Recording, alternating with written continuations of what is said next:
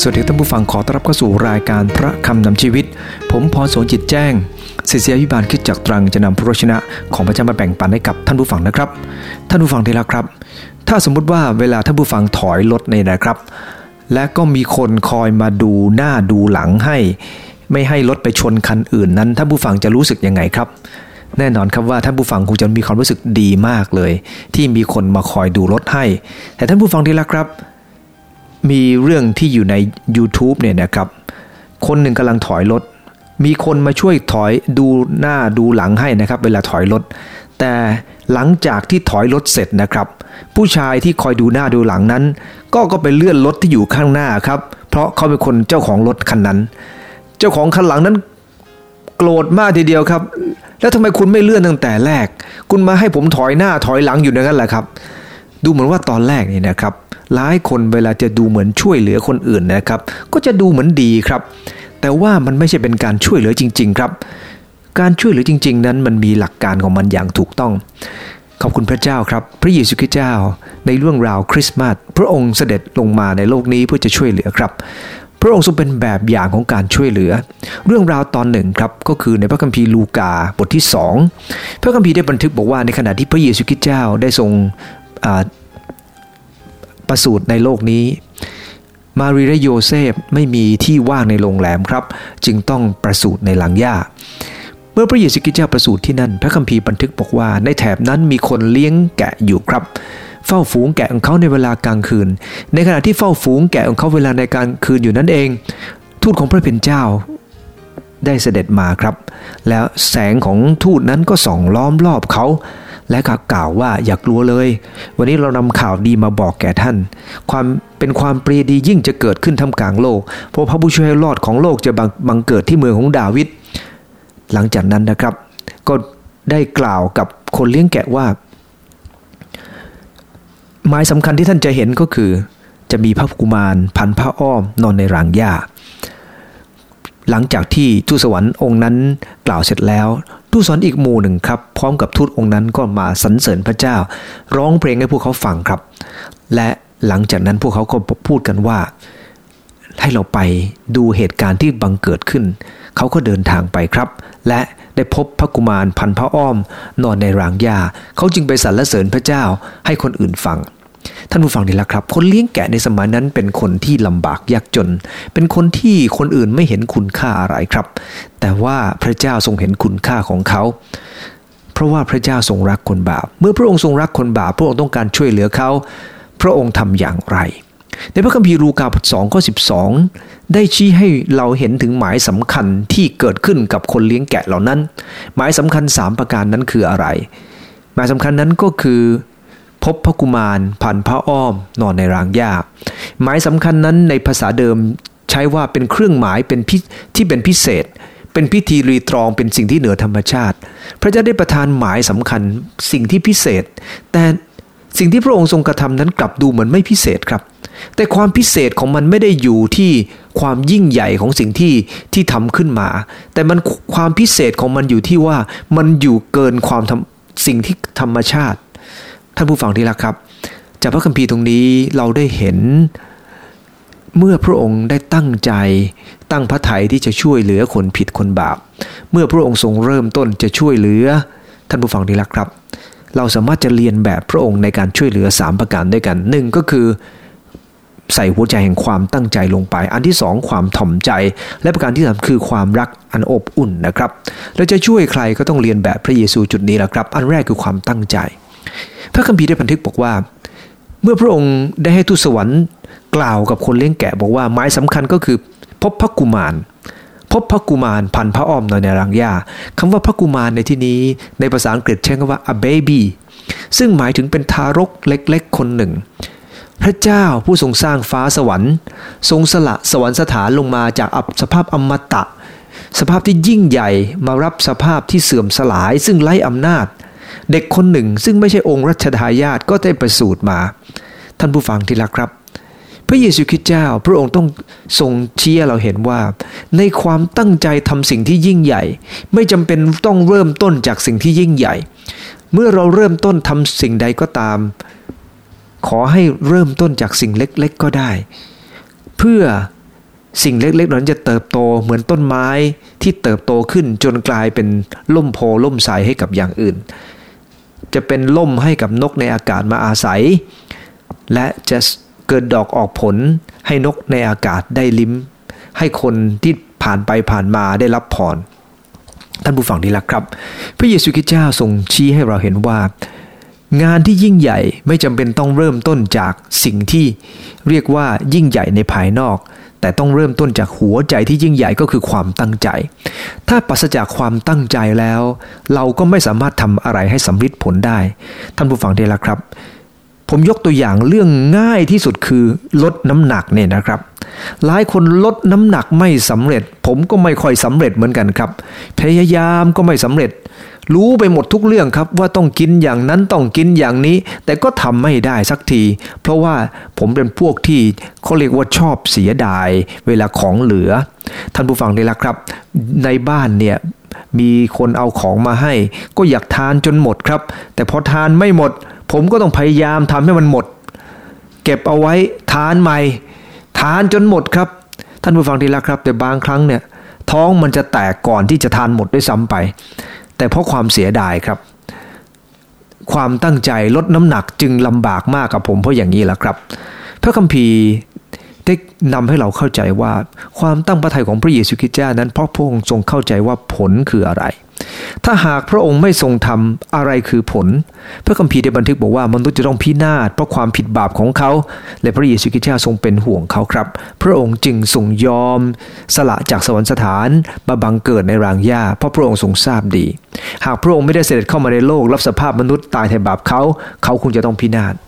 และเมื่อพระองค์เสด็จเข้ามาในโลกนี้ พระองค์ไม่ได้เป็นครึ่งเทพ ครึ่งพระเจ้า เหมือนกับ นิยายที่เรียกว่าเฮอร์คิวลิสนะครับ แต่พระองค์ทรงเป็นพระเจ้าและเป็นมนุษย์ พระองค์ทรงรับสภาพเป็นมนุษย์ร้อยเปอร์เซนต์ขณะที่พระองค์ทรงมีอำนาจเยี่ยงพระเจ้า ท่านผู้ฟังที่รักครับ แต่พระองค์ทรงสภาพของมนุษย์ มีความรู้สึกเจ็บปวด มีความรู้สึกหิว มีความเหน็ดเหนื่อย ท่านผู้ฟังที่รักครับ นั่นคือสิ่งที่พระองค์ทรงรับานผู้ฟังดีละครับ เมื่อพระองค์เสด็จเข้ามาในโลก หากดูผิวเผินมันเป็นเรื่องเล็กน้อย และดูเหมือนว่าไร้ค่าจริง ๆ ดังนั้นเราอย่าเพิ่งตัดสินสิ่งใดจากสิ่งที่เราเพิ่งมองเห็น ตัดสินว่าสิ่งนั้นเป็นสิ่งที่สำคัญหรือยิ่งใหญ่จากสายตาของเรา หลายครั้งเนี่ยนะครับ คนเราชอบมองอะไรแบบผิวเผิน และเรารู้สึกตื่นเต้นกับสิ่งผิวเผินนั้น ผมยกตัวอย่างหลายคนก็ตื่นเต้นกับหลายคนมาโบสถ์ในช่วงแรก ท่านผู้ฟังนี่แล้วครับ เราเองก็อย่าไปตื่นเต้นกับมันมากครับ เพราะว่าหลายคนมาหาพระเจ้าแต่ว่าไม่ได้มาจริง ๆ และสุดท้ายก็เลิกเชื่อพระเจ้าไปเพราะไม่ได้ตั้งใจจริงกับพระเจ้า แต่พระเยซูคริสต์เจ้าพระองค์ทรงตั้งพระทัยที่แท้จริง เพื่อคนเราจริง ๆนะครับ เมื่อพระองค์เสร็จเข้ามาในโลกอย่างที่บอกแล้วดูเหมือนผิวเผินครับ แต่ว่ามันเป็นสิ่งที่ยิ่งใหญ่มากเนื่องจากพระองค์ได้ทรงสละสวรรคสถานเพื่อเราทั้งหลาย ดังนั้นท่านผู้ฟังที่รักครับ เวลาทำอะไรก็ตาม ขอให้ทำด้วยความตั้งใจ และความตั้งใจนั้นต้องอยู่บนพื้นฐานของความเข้าใจ ท่านผู้ฟังที่รักครับ พระเจ้าพระองค์ทรงเข้าพระทยัยและพระองค์ทรงตั้งพระทยัยมีแต่ความตั้งพระทัยแต่ไม่เข้าใจ ไม่เข้าพระทัยเนี่ยนะครับ สิ่งวุ่นวายก็จะเกิดขึ้น เราทั้งหลายเช่นเดียวกันครับ เวลาที่เรามีความตั้งใจทำสิ่งที่ดีอันใด ขอให้ นวกกับความเข้าใจเข้าไปด้วยครับ ที่โรงพิงแพงหนึ่งนะครับ ก็มีเพื่องพับกระดาษ มักจะเสียบ่อยๆครับ กระดาษค้างบ้างไม่พับไม่สม่ำเสมอบ้างนะครับ ต้องตามช่างมาซ่อมทุกครั้ง คนงานที่คุมเครื่องอยู่ก็ยืนดูด้วยครับ ครั้งหนึ่งก่อนกลับออกจะกลับออกไปนะครับ ช่างก็บอกว่า ถ้าเครื่องขัดห้องให้เรียกผมมาทันทีนะครับ แล้วจากนั้นเครื่องก็เสียอีกจริง ๆ ครับ คนงานเคยเห็นช่างซ่อมบ้าง ก็คิดว่าไม่เป็นไรฉันทำได้ แต่ท่านผู้ฟังดีล้วครับ พยายามปรับนู่น ปรับนี่ ปรับปุ่มนั้น ปรับปุ่มนี้ ปรับไปปรับมา ต้องยกเครื่องไปที่บริษัทใหญ่ครับ เพราะมันเสียหนักกว่าเดิม สิ่งที่อยากจะหนุนน้ำใจเราก็คือว่า ในหลายครั้งทีเดียวที่หลายคนมีความตั้งใจที่ดีครับ แต่ไร้ความเข้าใจมันก็อันตรายอยู่ พระเจ้าทรงปรารถนาให้เรามีความตั้งใจจริงครับ ตั้งใจจริง ไม่ใช่แค่มีความรู้อย่างจริงๆแต่ตั้งใจจริงกับพระเจ้า นั่นคือสิ่งที่พระเจ้าต้องการจากเราครับ ต่อไปเรามาดูด้วยกันว่าในหลวงเนี่ยนะครับ เหตุไรพระองค์จึงทรงงานหนักมากโดยเฉพาะยิ่งพระองค์ทรงตั้งพระทัยศึกษา เกี่ยวกับคอมพิวเตอร์ สมัยที่พระองค์ทรงใช้คอมพิวเตอร์ใหม่ๆเนี่ยนะครับ เนื่องจากภาษาไทยมีความจำกัดมาก พระองค์ก็ทรงใช้ ฟอนต์ที่ทรงประดิษฐ์ขึ้นมา คือฟอนต์จิตรลดา ฟอนต์ภูพิงค์ อักษรเทวนาครี หรือว่าอินเดียบางเผ่าเนี่ยนะครับ แล้วก็สันสกฤต นั่นเป็นเพราะว่าในหลวงทรงทราบดีว่าสิ่งที่พระองค์ทรงกระทำนั้น จะต้องทำระยะเวลาที่นานพอสมควร ดังนั้นท่านผู้ฟังที่รักครับ ถ้าเราปรารถนาจะเป็นคนหนึ่งครับ ที่จะกลายเป็นพรได้เสมอ เราต้องเป็นคนหนึ่งที่มีความตั้งใจ ที่อยู่บนพื้นฐานความเข้าใจครับ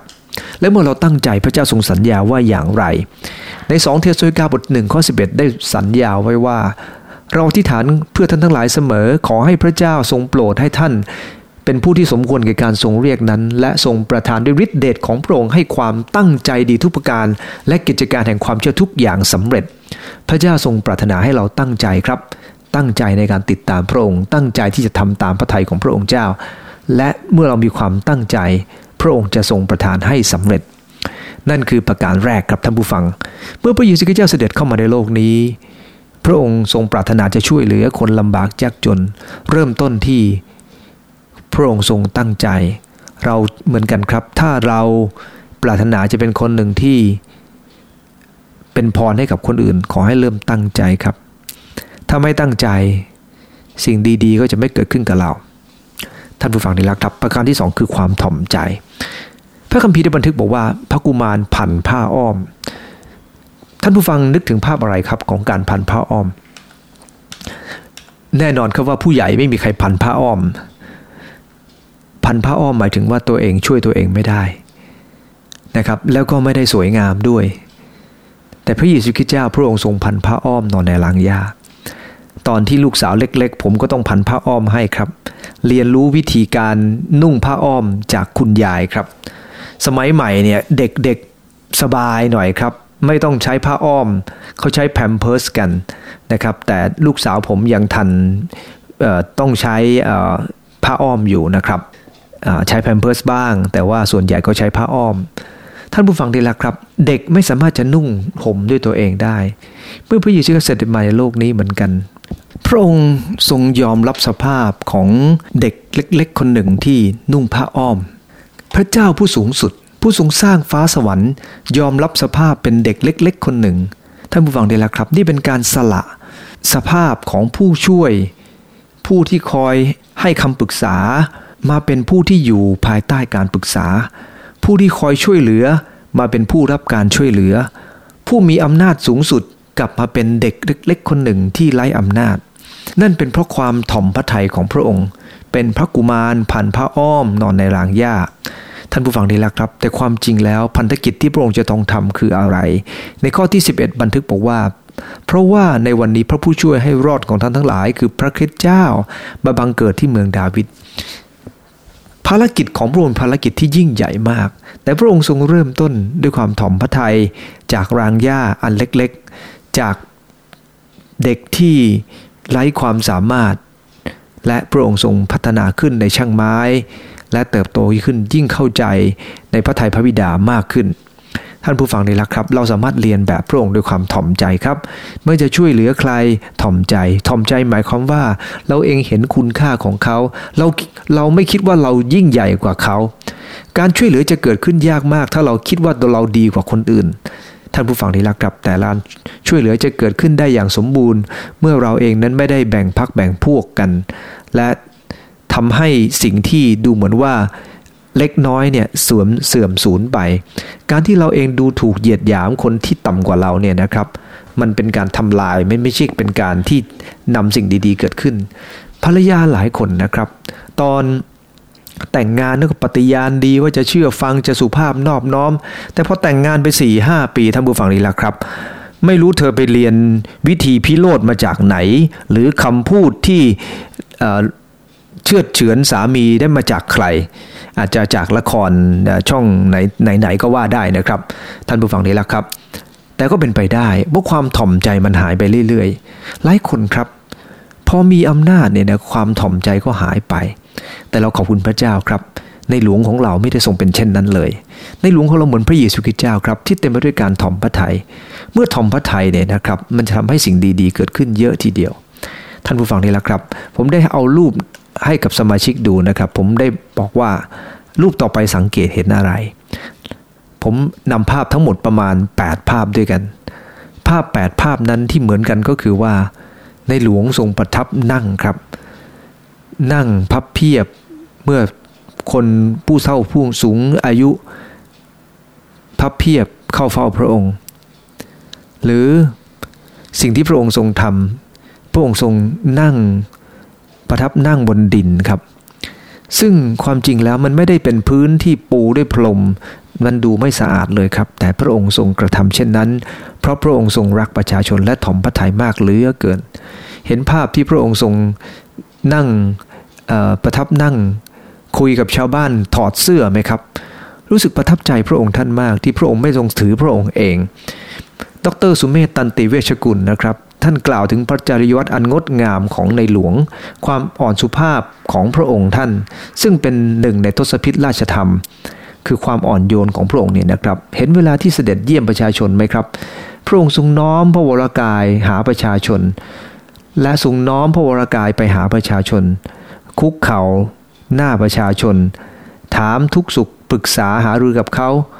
บางทีนะครับพระองค์ก็ประทับบนพับเพียบเมื่อประชาชนพับเพียบ พระองค์สุดพระวรกายนั่งพับเพียบเสมอพื้นดิน เช่นเดียวกับประชาชน เป็นภาพที่งดงามจริง ๆ ครับ เพราะมันเป็นจริยวัตรอันงดงามของพระองค์ ท่านผู้ฟังนี่แหละครับ เราชอบใช้อำนาจแต่ในหลวงทรงเป็นแบบอย่างกับเรา โดยการที่ทรงยอมเข้าไปหาประชาชน ท่านผู้ฟังที่รักครับ ในพระคัมภีร์ฟิลิปปีบทที่ 3 ข้อ 10 ท่านอาจารย์เปาโลบอกว่า ท่านอยากจะมีประสบการณ์เนื่องในฤทธิ์เดชเนื่องในการที่พระองค์ทรงเป็นขึ้นมาจากความตาย ร่วมทุกข์กับพระองค์และตั้งอารมณ์ตายเหมือนพระองค์ ท่านอาจารย์เปาโลได้กล่าวย้ำว่าท่านอยากจะเหมือนเป็นเหมือนพระเยซูคริสต์ที่ยอมตั้งอารมณ์ตายดำเนินชีวิตเหมือนพระองค์มากขึ้นคำว่าตั้งอารมณ์ตายนั้นไม่ได้หมายความว่า เขาจะกลายเป็นคนที่ตายด้าน แต่คำว่าตั้งอารมณ์ตายหมายถึงว่า เขาจะไม่เอาอารมณ์มาเป็นเรื่องหลักในการดำเนินชีวิต เขาจะไม่เอาค่านิยมหรือความรู้สึกมาก่อน ที่จะต้องทำสิ่งหนึ่งสิ่งใด คนเราก็ร้องไห้เป็นพระเยซูคริสต์เจ้าทรงกันแสงเหมือนกันครับ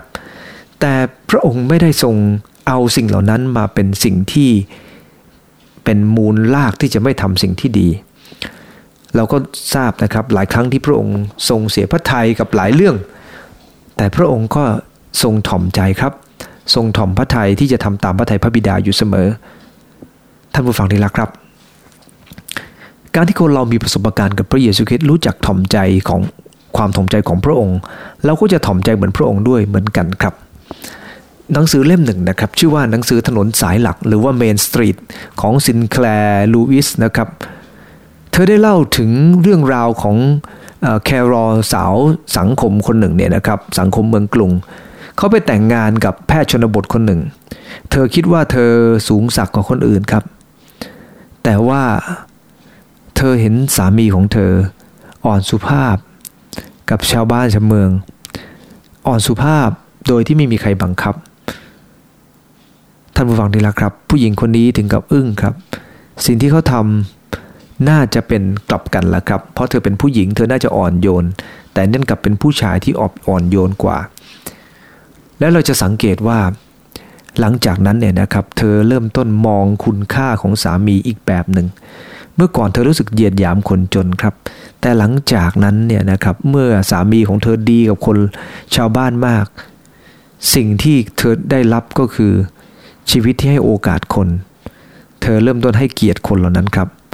และนั่นคือสิ่งที่เป็นเรียกว่าเป็นพรสำหรับคนที่เชื่อวางใจและติดตามพระองค์เจ้า ท่านผู้ฟังเลยละครับ พระเยซูคริสต์เจ้าเป็นแบบอย่างความถ่อมใจที่ยอดเยี่ยมมาก ผมอยากจะอ่านจากพระคำของพระเจ้าตอนหนึ่งนะครับ ในสดุดีบทที่ 25 ข้อ 9 พระคัมภีร์ได้กล่าวไว้ว่า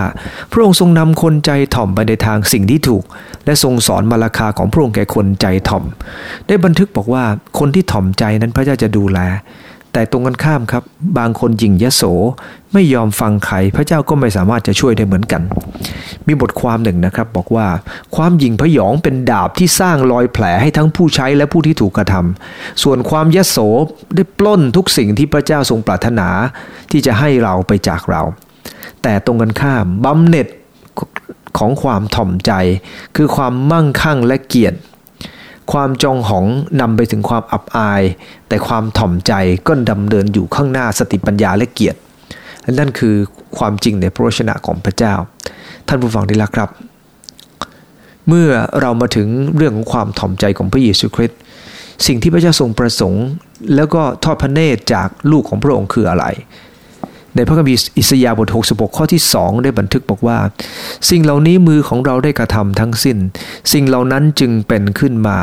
พระเจ้าตรัสดังนี้ว่า แต่นี่ต่างหากที่เรามองคือเขาผู้ที่ถ่อมและสำนึกเสียใจ และตัวสั่นเพราะคำของเรา และนั่นคือสิ่งที่พระองค์ทรงปรารถนาจากชีวิตของเราทั้งหลาย ความถ่อมใจอย่างเดียวกับที่พระเยซูคริสต์เจ้า พระองค์ทรงเสด็จมา บังเกิดในรางหญ้าพันพระอ้อมนอนที่นั่นครับสองประการผ่านไปแล้วนะครับก็คือว่าเมื่อพระเยซูคริสต์ทรงเริ่มต้นเพื่อจะช่วยเหลือคนบาปเนี่ยนะครับ อันที่หนึ่งคือพระองค์ทรงตั้งพระทัยอันที่สองคือพระองค์ทรงถ่อมพระทัยอันที่สามก็คือพระองค์ทรงเต็มไปด้วยความรักอันยิ่งใหญ่ครับ ความรักซึ่งอบอุ่น จะสังเกตในพระคัมภีร์ตรงนี้ พระองค์ทรงพันพระอ้อมนอนในรางหญ้าการที่พระองค์ทรงสละจากสภาพความมั่งคั่งมามาสู่ความต่ำต้อย แสดงถึงความตั้งพระทัยของพระองค์ ความถ่อมใจของพระองค์ แต่เหตุไรพระองค์จึงเลือกรางหญ้ารางหญ้าเป็นสิ่งที่เป็นภาพของการไร้ที่พักพิง ยากจนและอยู่ต่ำต้อยมาก ท่านผู้ฟังได้รักครับ แต่พระคัมภีร์บันทึกบอกว่าคนเลี้ยงแกะเนี่ยพักอยู่แถบนั้น และพระองค์ได้ทรงเชิญคนเลี้ยงแกะเหล่านั้นแหละครับ มาเข้าเฝ้าพระองค์ พระองค์ให้ทูตสวรรค์ไปเชิญเข้ามา สังเกตจากพระคัมภีร์ตรงนี้ ไม่มีคำพยากรณ์ครับ ว่าพระเยซูคริสต์เจ้าจะต้องประสูติในหลังหญ้า แต่พระองค์ทรงเลือกที่จะประสูติในหลังหญ้า เพื่อคนผิดคนบาป อย่างคนเบนูอินจะได้เข้าเฝ้าพระองค์ ท่านผู้ฟังที่รักครับ พระเยซูคริสต์เจ้าพระองค์ได้เสด็จเข้ามาในโลกนี้ ที่ประทับในรังหญ้านั้น เพราะว่าคนเลี้ยงแกะนั้นต่ำมากครับ เขามีฐานะที่ต่ำต้อย และการที่พระเยซูคริสต์ประสูติที่ลางหญ้าก็ทำให้พวกเขาซึ่งมีฐานะต่ำต้อย สามารถจะเข้าเฝ้าพระองค์อย่างไม่เคอะเขิน ด้วยความสบายใจ นั่นเป็นเพราะพระองค์ทรงรักคนบาปจริง ๆครับ เมื่อรักก็ต้องยินดีสละได้ และยินดีที่จะให้สิ่งที่ดีกับเขาได้ มีพระคัมภีร์ข้อหนึ่งครับ ที่ได้หนุนน้ำใจเราในจุดนี้ถึงเรื่องของความรักกันอบอุ่นของพระองค์ก็คือพระชนะในสูดีบทที่ 119 เนี่ยนะครับ พระคำของพระเจ้าในข้อที่ 76 ได้กล่าวว่า ขอความรักมั่นคงของพระองค์เป็นที่ล้าโลมข้าพระองค์ ตามพระดำรัสของพระองค์ที่มีแก่ผู้รับใช้ของพระองค์ ความรักจะเป็นที่ล้าโลมใจของเราครับ ความรักจะทำให้เราเองนั้นรู้สึกเข้มแข็งขึ้น ท่านผู้ฟังที่รักครับ พระคัมภีร์ในอีกตอนหนึ่งได้กล่าวไว้ว่า ราชกิจของพระองค์นั้นเป็นราชกิจแห่งความรักครับ พระองค์ทรงเป็นราชกิจที่เต็มไปด้วยความรักเสมอไม่ว่าจะเป็นคริสต์มาสไหนๆเราก็เห็นถึงความรักอันอบอุ่นของพระเยซูคริสต์เจ้า ชอบภาษาอังกฤษนะครับในเรื่องของความรักของพระเจ้านั่นก็คือ tender mercy ซึ่งหมายถึงเป็นความรักที่อบอุ่นมากจากพระองค์ เมื่อพระเยซูคริสต์เสด็จเข้ามาในโลกนี้ พระองค์ต้องการให้คนลำบากคนต่ำต้อยแบบคนเลี้ยงแกะได้เข้าเฝ้า แล้วเขาได้รับสิทธิพิเศษด้วยนะครับ สิทธิพิเศษนั้นคืออะไร ไม่ใช่เพียงเข้าเฝ้าพระองค์เท่านั้น แต่สิทธิพิเศษที่ว่านั้นทูตสวรรค์เปิดเผยความจริงให้กับเขาทูตสวรรค์ร้องเพลงให้เขาฟังท่านผู้ฟังลองจินตนาการ ได้พบทูตสวรรค์ไม่พอนะครับทูตสวรรค์ยังร้องเพลงให้ฟังมันเป็นเรื่องที่น่าตื่นเต้นมาก เวลาที่เราฟังเพลงพิเศษเนี่ยนะครับ เพลงประสานเสียงขนาดวงสักสิบคนเนี่ยก็เพลาะแล้วครับถ้าร้องเก่งๆทูตสวรรค์ไม่ต้องพูดถึงแล้วว่าจะร้องเก่งขนาดไหนคงจะไพเราะน่าฟังมาก ท่านผู้ฟังที่รักครับ มีพี่น้องหลายคนนะครับ ที่เคยมีประสบการณ์กับพระเจ้าที่มีเสียงเพลงของทูตสวรรค์นั้นก้องอยู่ในหูของเขา เขาบอกว่าได้ยินตลอดทั้งวัน